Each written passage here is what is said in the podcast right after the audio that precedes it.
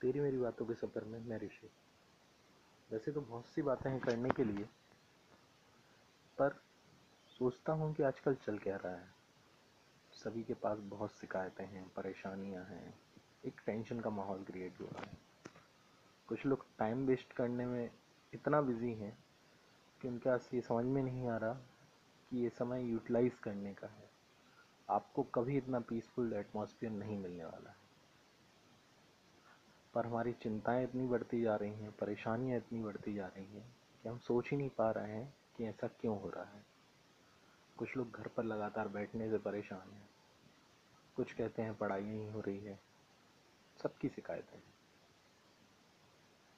मेरा बस एक जवाब है, शिकायतें करना कम करो, परेशानियाँ भी कम हो जाएँगी। अब बोलेंगे एक ऐसी बात है शिकायत भी नहीं करें हम। कभी ध्यान से सोचना कि आप जो शिकायतें कर रहे हैं, क्या उनका भी सोल्यूशन हो सकता है? आपको जवाब मिलेगा नहीं। क्योंकि ये समय ऐसा है। एक बीमारी फैली हुई है जिससे हम सब परेशान हैं।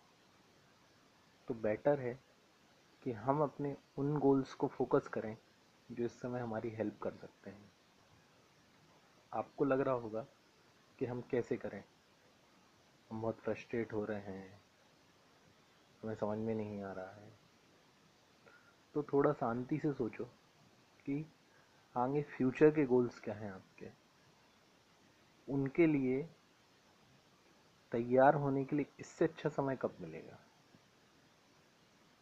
और जैसे ही आप ये सोचना शुरू करेंगे, कुछ करना है, आपको लगने लगेगा कि इससे अच्छा समय कभी मिल ही नहीं सकता।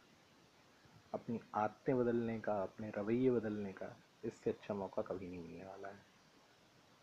कोशिश करें कि अपने शिकायतों को थोड़ा सा कम करें। दोस्तों से नहीं मिल पा रहे ठीक है।